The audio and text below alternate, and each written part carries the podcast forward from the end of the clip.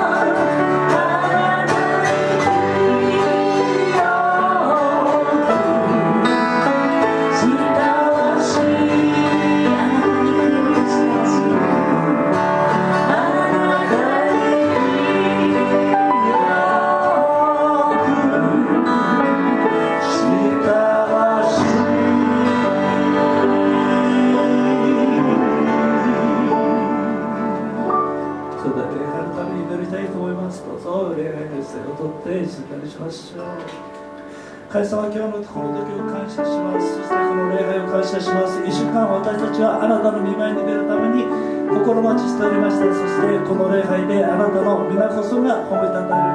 えるべきであることを私たちが確認しあなたの御座に大胆に罪許されて出ていくことができますイエス様の十字架を感謝しますそして今日集まったことを感謝します今日の日は神様あなたが作られましたそしてこの日を私たちは喜んで神様あなたに捧げて私たちの全てをもってあなたを褒めたたえてあなたにあなたの皆こそがこの世界中で褒めたたえるべきこのこの場所からそれが広がっていきますようにそしてこの時間を私たちが捧げることができますようにそして全ての賛美をあなたのものです。そしてあなたの絵の感謝をあなたが受け取ってください。そしてあなたの栄光がこの場所から広がっていきますように。そして私たちの内から心から溢れてあなたの栄光が出てきますように。そのようなものに私たちをどうぞ変えてください。そして今日力を与えてください。私たちに全てを打ち破るキリストの力が精霊の力が神様の力が溢れていきますように。その今日の礼拝を感謝します。期待します。全てを感謝します。どうぞ足りないものを祝福してください。語るものを祝福してください。どうぞあなたの賛美をする舌を清めて用いてください。そしてあなたの栄光がこの地をこの宮を満たすことができますように最初にキリストイエスの皆を通して祈ります。アーメン。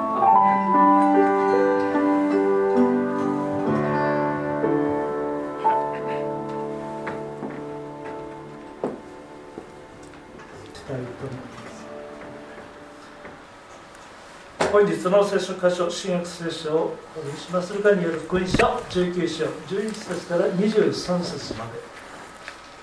今日の説教題は一皆を使おうという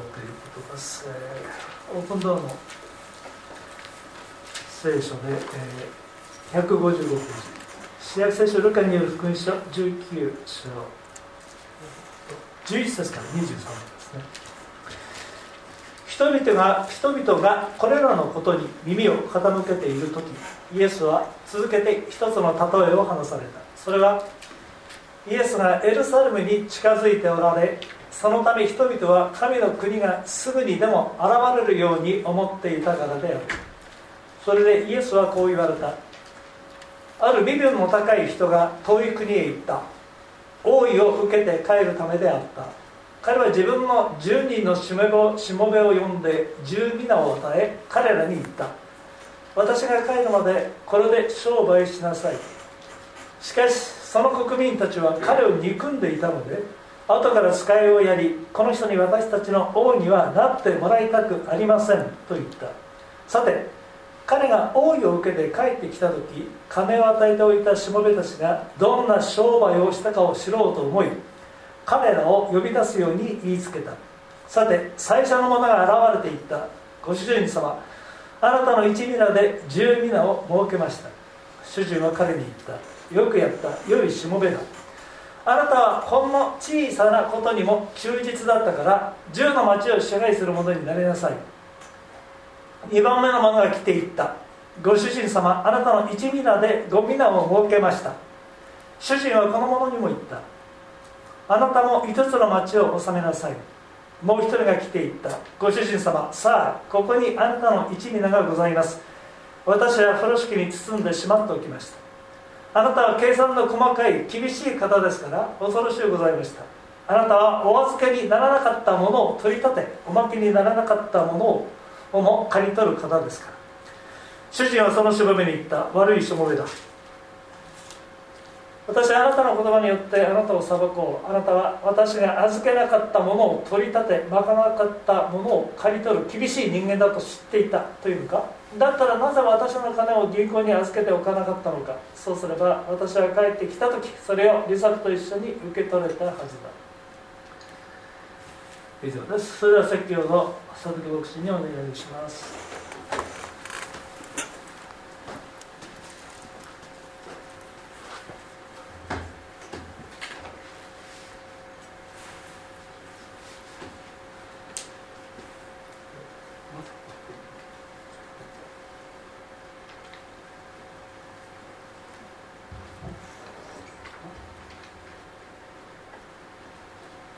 えっとですねあの先ほどのあの、えー、田村姉妹の、えー、沖縄に行ったあそのですね証を聞きまして、えー、本当にいろいろ考えさせることがあったかと思います。本当にあのまずあれですねあの関心を持って祈ること、えー、またあ、まあ、自分にできることを行うことまず祈ることから始めるのが良いのかなというふうに思います。まあ私も祈ることはありますけどもあの確かに北海道にいるとその沖縄の人々の大変さがわからないというところがあるからあの祈りもあのそうですねもっと祈る必要があるのかなというふうに思います。またあの、まあ、沖縄には沖縄でまたその反対する人また賛成する人もいるということもですね覚えていかなきゃいけないのかなというふうに思います。まあここ23年の間にあの日本を取り巻くあの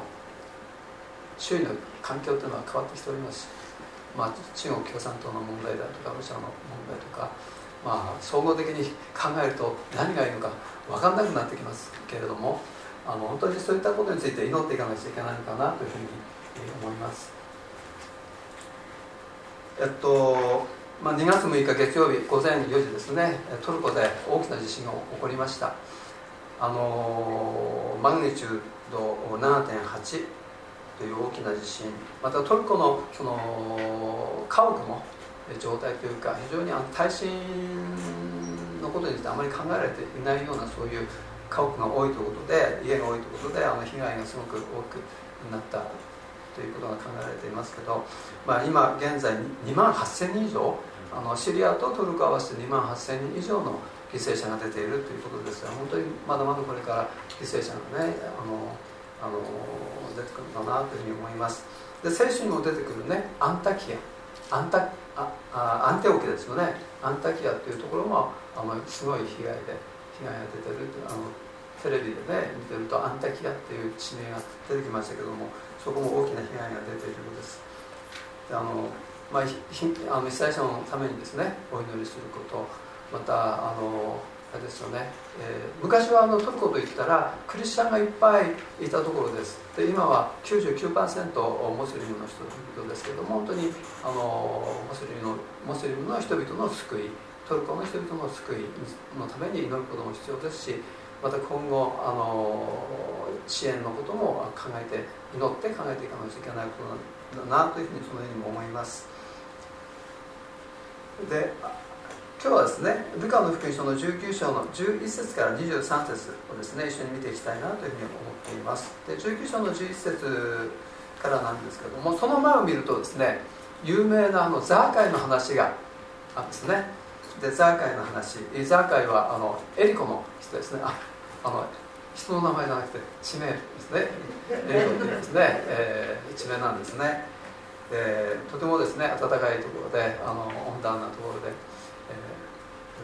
ですけれども。で、ね、イエス様がおられこの箇所でおられたところはエリコという町です。でイエス様と弟子たちはこの日ですねザーカイの家に泊まって次の日はエリコからエルサレムに向かって行こうとしていたように思われますね、えー、そしてえっとあそしてこれですね、あのホームページの方に出てますのでもしも、あのそちらの方見たい方はホームページ上から入っていただきたいと思います。で、えっと、そしてエリコからエルサレムまではですね、あのあの直線だと20キロ30キロぐらいなんでしょうけどぐるぐる曲がった道を行くとですね40キロぐらいあるようですね。でエリコっていうところは海面下250メートル。だそうです。海よりも 250m 低いところに。あるでそこからエルサレムに行くとエルサレムは標高 800m ですから、えー、標高差大体 1050m ですよね、えー、だからその 1050m のなだらかな山を登っていくような感じでしょうかね。エリコからエルサレムに行く時は。まあ大体1日かかるようなそういう歩いていくと1日かかるような。場所です。でイエス様はその杉越の祭りをですねエルサレムで迎えるためにエルサレムにこの時向かおうとしていました、えー、けれどもこの時ですねあともう1週間もすればイエス様はですね十字架にかかるそのような時だったんですね、えー、そのような時に語られたあこの例え話なんですね。ではあの19章の11節から見ていきたいと思うんですけれどもえ人々がこれらのことに耳を傾けている時イエスは続けて一つの例え話例えを話された。それはイエスがエルサレムに近づいておられそのため人々は神の国がすぐにでも現れるように思っていたからである。人々はイエス様がもうエルサレムに向かうということはあすぐにも神様の御国が来るんだってですね思い込んでしまったんですね、え思い込みがあったんですね。でイエス様がイエルサレムに近づいておられた。だからきっとローマ軍を撃退して自分たちのための国を、えー、作ってくれるんだ。ローマ帝国からイスラエルを解放してくれるんだ。というふうにですね思ったんですね。期待したんですね。けれども神様の身思い計画はですね人の思っているようなあまあちょっと違うんですね、えー、神様のえー、思ってることとそして人間が思ってることっていうのはあかなり違うのかもしれません。神様の計画はもっともっと大きい。人間の計画身あ思いっていうのはどちらかというともしかしたらあ自己中人間って自己中ですから自己中心的なですねそういうあのところもありますからかなり、えー、違うと言ってもいいんじゃないかなというふうに思います。でそこで、えーイエス様はここで一つの例え話を、えー、されたんですね。で12節にそれでイエスはこう言われた。ある身分の高い人が遠い国に行った。王位を受けて帰るためであった。遠い国身分の高い人遠い国で王位を受けるために帰ったというのですね。あ受けてからまた戻るためであったと。でローマ帝国には多くのその、えー、従える国々属国というのがありました。でそれぞれにローマ帝国によって認められた王がいたんですね。その国々に王様がいました。で彼らはその王位を受けるためにカエザルのもとにつまりローマに行ってそしてその王位を受けてそして自分の国に戻っていったんですね、えーそのようなことは当時の人は誰もが知っていることでした。である身分の高い人っていうのはまあここで、えー、例え話の中でのある身分の高い人っていうのはイエス様ご自身のことイエス・キリストイエス様のことですよね。で遠い国っていうのは天の御国神の御国のことですよね。でイエス様は天の御国に行って王位を受けてそしてまたこの市場に戻ってくるよということをですねここで言ってるわけなんですけども。で13節。彼は自分の住人のしもべを呼んで、え住皆を与え彼らに言った。私が帰るまでこれで商売しなさい、えー、住人のしもべを呼んで住皆を与えた。ですね。似たような例え話がマタイの25章にもあります。マタイの25章。ここではですねお金の単位があ皆じゃなくてタラントなんですね。タラントはローマの貨幣単位です。ローマ帝国の貨幣単位。で皆はあそのユダヤのその国イスラエルそのパレスチナの、えー、当時のパレスチナのその貨幣単位だったんですね。で1皆はですね100日分の労賃つまり約3か月分の給与でしょうかね、ええ。ー、3か月分の給与って考えてもいいでしょうね。でマタイの方はですね1タラント。確か1タラントすごい額でしたよね。1タラントの額はすごい。皆の方こちらルカの方はですね3か月分なんですけども確かですねマタイの方はですね確か16年15年分ぐらいの給与だったような気がしますよね。1タラント。でここでは3ヶ月分の給与ですね。ある身分の高い人は遠い国に行く前に10人のしもべに10皆与え留守の間それを使って商売するように言いつけたんですね。でここでですね前提としておきたいことがあるんですね。10人のしもべに 1, な1皆ずつ与えた。10人のしもべに10皆与えたっていうとなると10人のしもべにそれぞれに10皆与えたのかそれともその10皆を10人で分けて 1, 1皆ずつもらったのか。それちょっとはっきりしないんですけどもこれは一応ですね後の話の流れとして1人1皆ずつもらったということで、えー、お話をしていきたいなというふうに思うんですね。で1皆先先ほど言いましたけども100日分の労賃約3か月分の給与ですね。で、えー、まあ10皆だったら2年半分ぐらいですね、えーと、そしてしもべっていうのは弟子、え、しもべは弟子。またはあもっと広い意味でクリスチャンというふうにですね私たちっていうふうに考えてもいいのかなというふうに思います。時代を超えてですね。で14節。えしかしその国民たちは彼を憎んでいたので後から使いをやりこの人に私たちの王になってもらいたくありませんと言った。まあ弟子あしもべ以外にも人がいたんですね、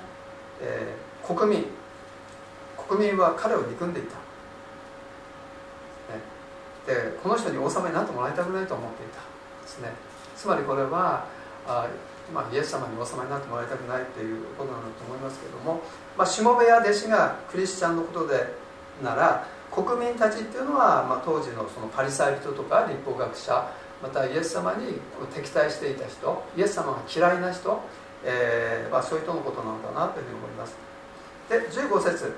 さて彼が王位を受けて帰ってきた時金を与えておいたしもべたちがどんな商売したかを知ろうと思い彼らを呼び出すように見つけた。お金を与えておいたしもべたちがどんな商売したかを知るためにですねしもべたちを呼び出したんですね。でそこでままたこのお金っていうのは何を意味してるのかこの例え話の中でお金っていうのは何を意味してるのかまた商売っていうのは何を意味してるのかということをこれからちょっと見ていきたいなというふうに思うんですけどもその前にですね救いということと報いということをちょっと考えてみたいなと思うんですね。救いと報い。であの救いっていうのは報いではありません。救いはまあ一応ですね救いはイエス・キリストを信じたことに対する報いといえば報いなんですけどもまあ救いというのはあの働きとか行いに対する報酬じゃない。ただ信じるだけで与えられる。ただ信じるだけで与えられる、まあ、ですからこれは報いじゃなくて恵み。ただで与えられるものですね。ですからあの恵みと言った方が良いと思いますね。で聖書を見てもですねその救いとまた他に報いがあるということがあ分かるように書かれてあります。で救いはイエス・キリストを信じる信仰によって受けることができる恵みですね。でこのことについての例え話はですね救いは恵みだということについての例え話はまた別のところでマタイの20章のところにですね書いてあるんですね。マタイの20章のところはブドウ園に、えー、で働くために主人がその主人がですねその雇用主がですね朝からあその雇うために人をブドウ園に送ってたんですね。朝8時から働く人もいれば朝あ昼の12時から働く人もいれば夕方4時とか5時から働く人もいる。そして6時で終わりとかね。でみんな同じ労賃だったんですね。みんな同じ学隊が与えられた。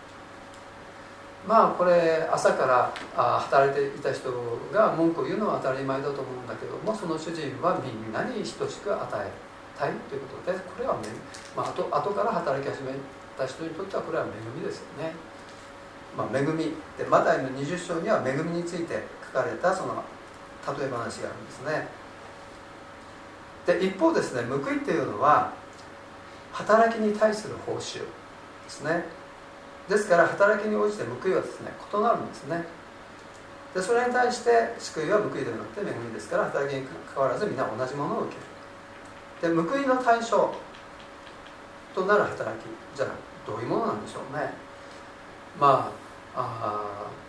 まあ、はっきりしたことは言えないですけども、まあ、ある人々は福音を述べ伝えることだっていうふうに言う人いますね。である人々はあどれだけ多くの人々を救いへと導いたか。というふうに言う人もいます。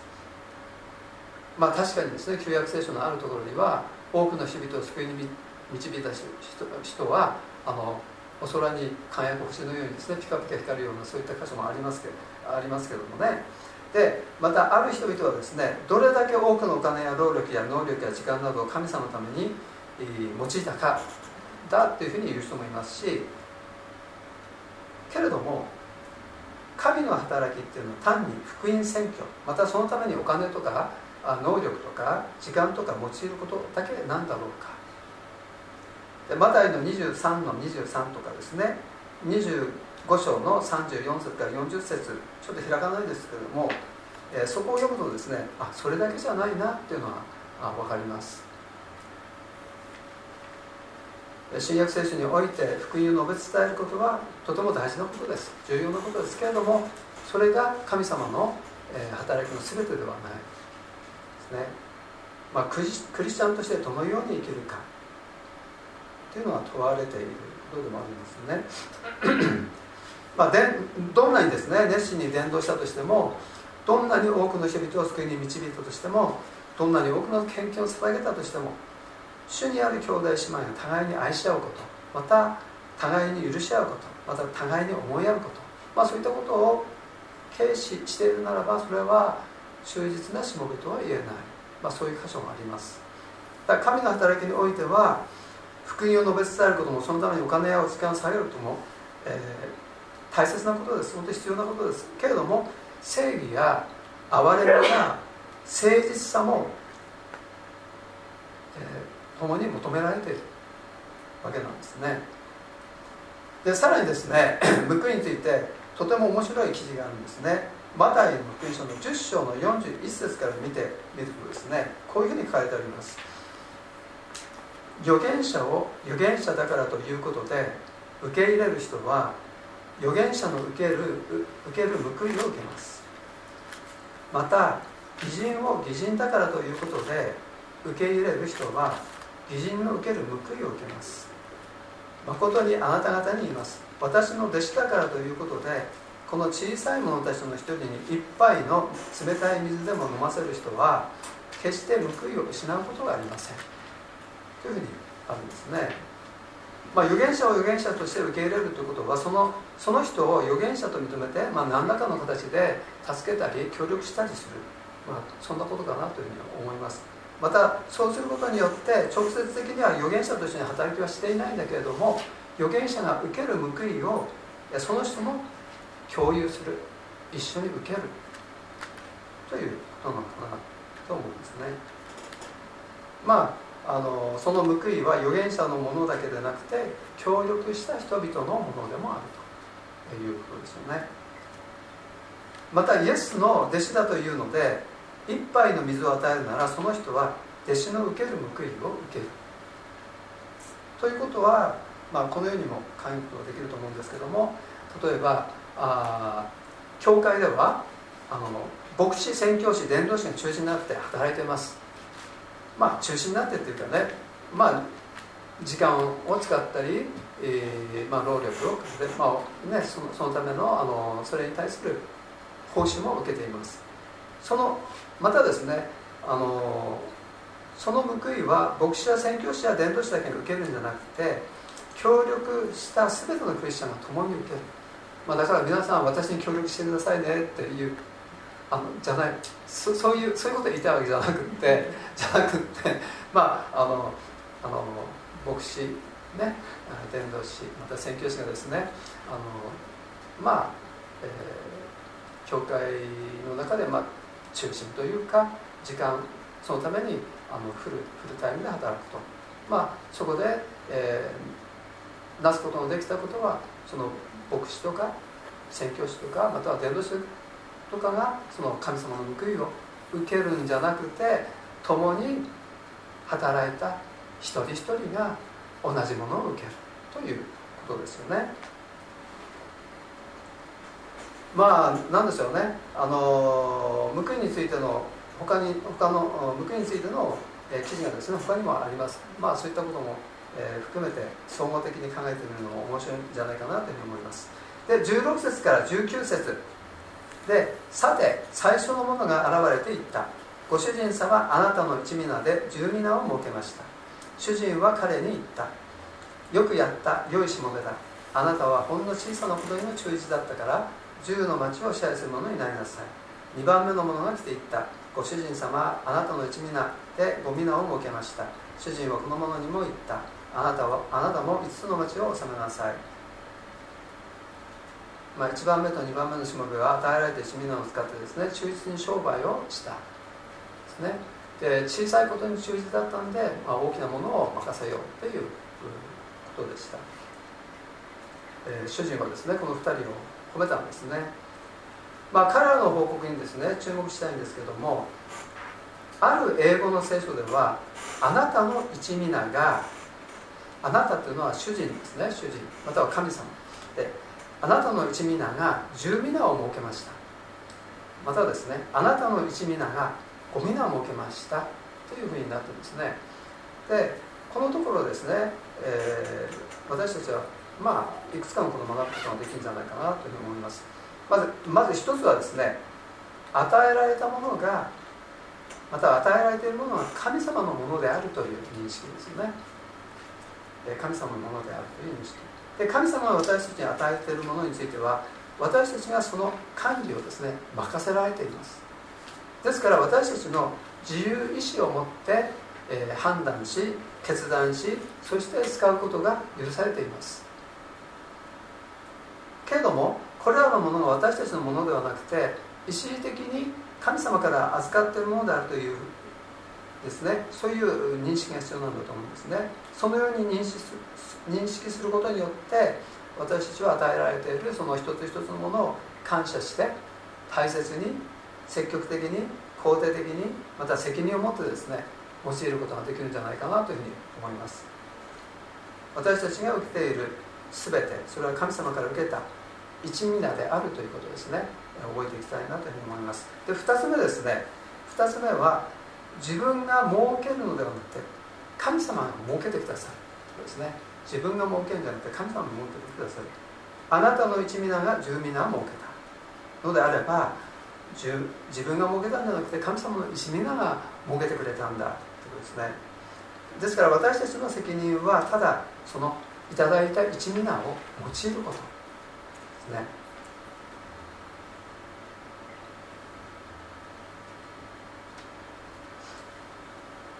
で私に与えられている能力時間お金御霊の賜物御霊の実などを、まあ、神様のために用いる時その結果は神様が出してくれる。ですね。神様が出してくれる。ですから私たちの責任は結果ではなくて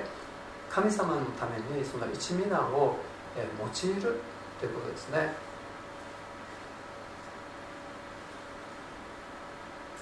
ところですね10人のしもべに与えられた金額がえ、これはついでについでの話なんですけども10人のしもべに与えられた金額が1ミナじゃなくて10ミナだったらどういうふうに、え、考えられるのかなですね。残りの9ミナ何に使ったんでしょうね。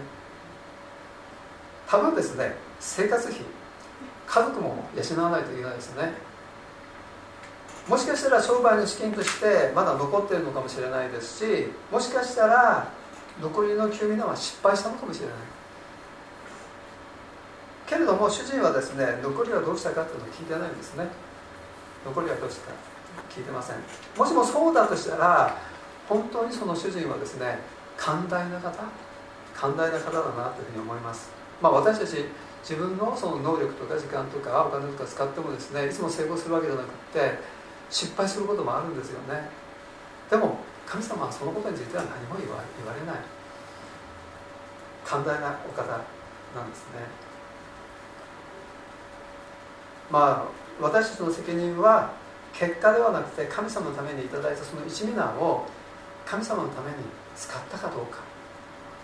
ですね。ですから私は私たちに向けている一皆をですね。本当に神様のために、えー、使い使っていきたいなというふうに思います。で20節から27節ですね。えー、もしもう一人が来ていった。ご主人様さあここにあなたの一味ながございます。私は風呂敷に進んでしまっておきました。あなたは計算の細かい厳しい方ですから恐ろしゅうございました。あなたはお預けにならなかったものを取り立ておまきにならなかったものを借り取る方ですか？ら主人はそのしもべに言った。悪いしもべだ。私はあなたの言葉によってあなたを裁こう。あなたは私がいただいただけなかったものをあ預けなかった。私が預けなかったものを取り立てまかなかったものを借り取る厳しい人間だと知っていた。というのか。だったらなぜ私の金を銀行に預けておかなかったのか。そうすれば私は帰ってきた時にそれを利息と一緒に受け取れたはずだ。書いてますね。3番目のしもべ。があしもべはそのように主人にですね言われたというかあ叱ら叱られてしまったんですね。まあ、この3番目のしもべは何を表しているのか。多分ですね彼もクリスチャンなんだと思います。救いは受けるんだと思います。でもここでですね叱られているんですね。まあ、救いは受けても、えー、報いを受けないクリスチャンなのかもしれないですよね。まあ私それでもいいわっていう人もねいるかもしれません。私救われるだけでもう十分です。ですね、えー、まあでもやっぱり与えられてるものをですね用いていきたいなというふうに思います。まああのはっきりしたことは言えませんけども、えー、まあ、私たちは3番目のしもべのようではなくて1番目のしもべ2番目のしもべしもべのようにですねありたいなというふうに思います。とところでですね3番目のしもべの問題何かちょっとお話ししたいと思うんですね。3番目のしもべの問題は一つは神様への不信感また疑いですね、えー、彼は与えられているものが少ない、まあ、ちょっとこれを不満に思ってたのかもしれない。1ミナぐらいで何ができるんだろうってですね。えー、こんなんで何もできるはずがないですね、えー、主人は一体何を考えてるんだろうですね。思ったのかもしれません、どんなに少ないと感じても、えまあ、神様が必要な分を私に与えてくださっているというふうにですねあの信じたいと思うんですね。で、えそしてですね与えられているものをですね、え忠実に用いていきたいなというふうに思います。で問題の2つ目はですね歪んだ神感歪んだ神からですね。え神様がどのようなお方か、え、もしかしたら間違った捉え方をしてたのかもしれないですよね、えー、神様は怖いお方。神様はケチなお方。神様はあ私のことを考えてくれないお方ですね。まあそういう誤った神感を持っているとなかなか神様と良い関係を築いていけないんじゃないかなというふうに思います。でもですね神様という方は実際そういうお方じゃないですね、まあ、皆さんもご存知かと思いますけれどもあの私たちにとって神様は良いお方ですね、えー、信頼できるお方。あ私たちの話に耳を傾けてくれるお方ですね。私たちのことをこう理解してくださる方、まあ、時にはですねあの神様から強く言われることもあります。けども基本的に神様は私たちにとって良いお方。私たちのことを考えてくれるお方であるという私たちの理解だと思います。で、えーまあ、結局のところ3番目のしもべは間違った神官から出た自分の言葉によって、裁かれてしまったんですね、まあ、裁かれるということはこれは救いを失うということではないですね。時としてその救いを失わないために裁かれるということもあります。私たちは神様どのようなお方であるのかということをきちっと捉えていきたいと思います。で、えー、天の御国の価値観。天の御国の価値観は目に見える結果だけによって測られるのではないということもですね覚えておきたいなというふうに思います。人に人には認められなくても神様の目には尊くて十分に認められている場合があるんですね。でたとえこの治療でその報いを受けなくても天においては神様がちゃんとですねその報いをですね、え用意してくださっています。ですから私たちにやるべきことはですね私たちに与えられている分を神様のために用いていく喜んで与えていくということをですね、え続けていきたいなというふうに思います。で、えー、私たちはですね実は自分が思っている以上にたくさんですねいろんなものを神様から与えられています。えー、私は何も与えられてるものがないじゃなくてですねさんあるんですね。でそれをですね、えー、こんなこんなの用いられるんだろうかと思ってもですねそれを用いていけば用いていくほどそれはですねどんどんどんどん膨らんできます。大きくなっていきます、えー、使えさらに使えるものになってきますから、えー、用いていくということをですねしていきたいというふうに思います。で、えー、その与えられたものをいろいろな形で神様とに用いる。その結果は神様の側の、え領域ですね。私たちは結果は神様に委ねて神様が与えてくださっている一面をですね忠実に用いていきたいなというふうにそういうふうに思います。ではお祈りします。天のお父様神様あなたは私たちに本当にいろいろなものを豊かに与えてくださっています。本当に神様感謝します。神様あなたは私たちにとって良いお方です。また私たちのことを理解してくださるお方です。神様さらに私たち神様と良い関係を築いていくことができますように。神様どうか私たちに与えられている、えー、本当に一見というか私たちが思うところではこんな小さいものと思うことであっても神様私たちがそれを用いていけばどんどんどんどんそれは大きくなってさらに神様が用いてくださることを覚えてそのことを信じて神様私の持てるものをえこれから神様の働きのために用いていきたいと思いますのでどうぞその、え用いる機会もあなたの与えまた導いてくださいますようにお一人お一人豊かに用いてくださるように神様の、えー、福音また神様の、えー、御国があどんどんどんどんこの地上においても、え広がってそして多くの人々があ神様にえ創造主なる神様に気づくことができますようにまた信じることができるようにイエス様の救いを、えー、受けていくことができますように導いてくださいますようお願いします。イエス様の皆によってお祈りします。アーメン。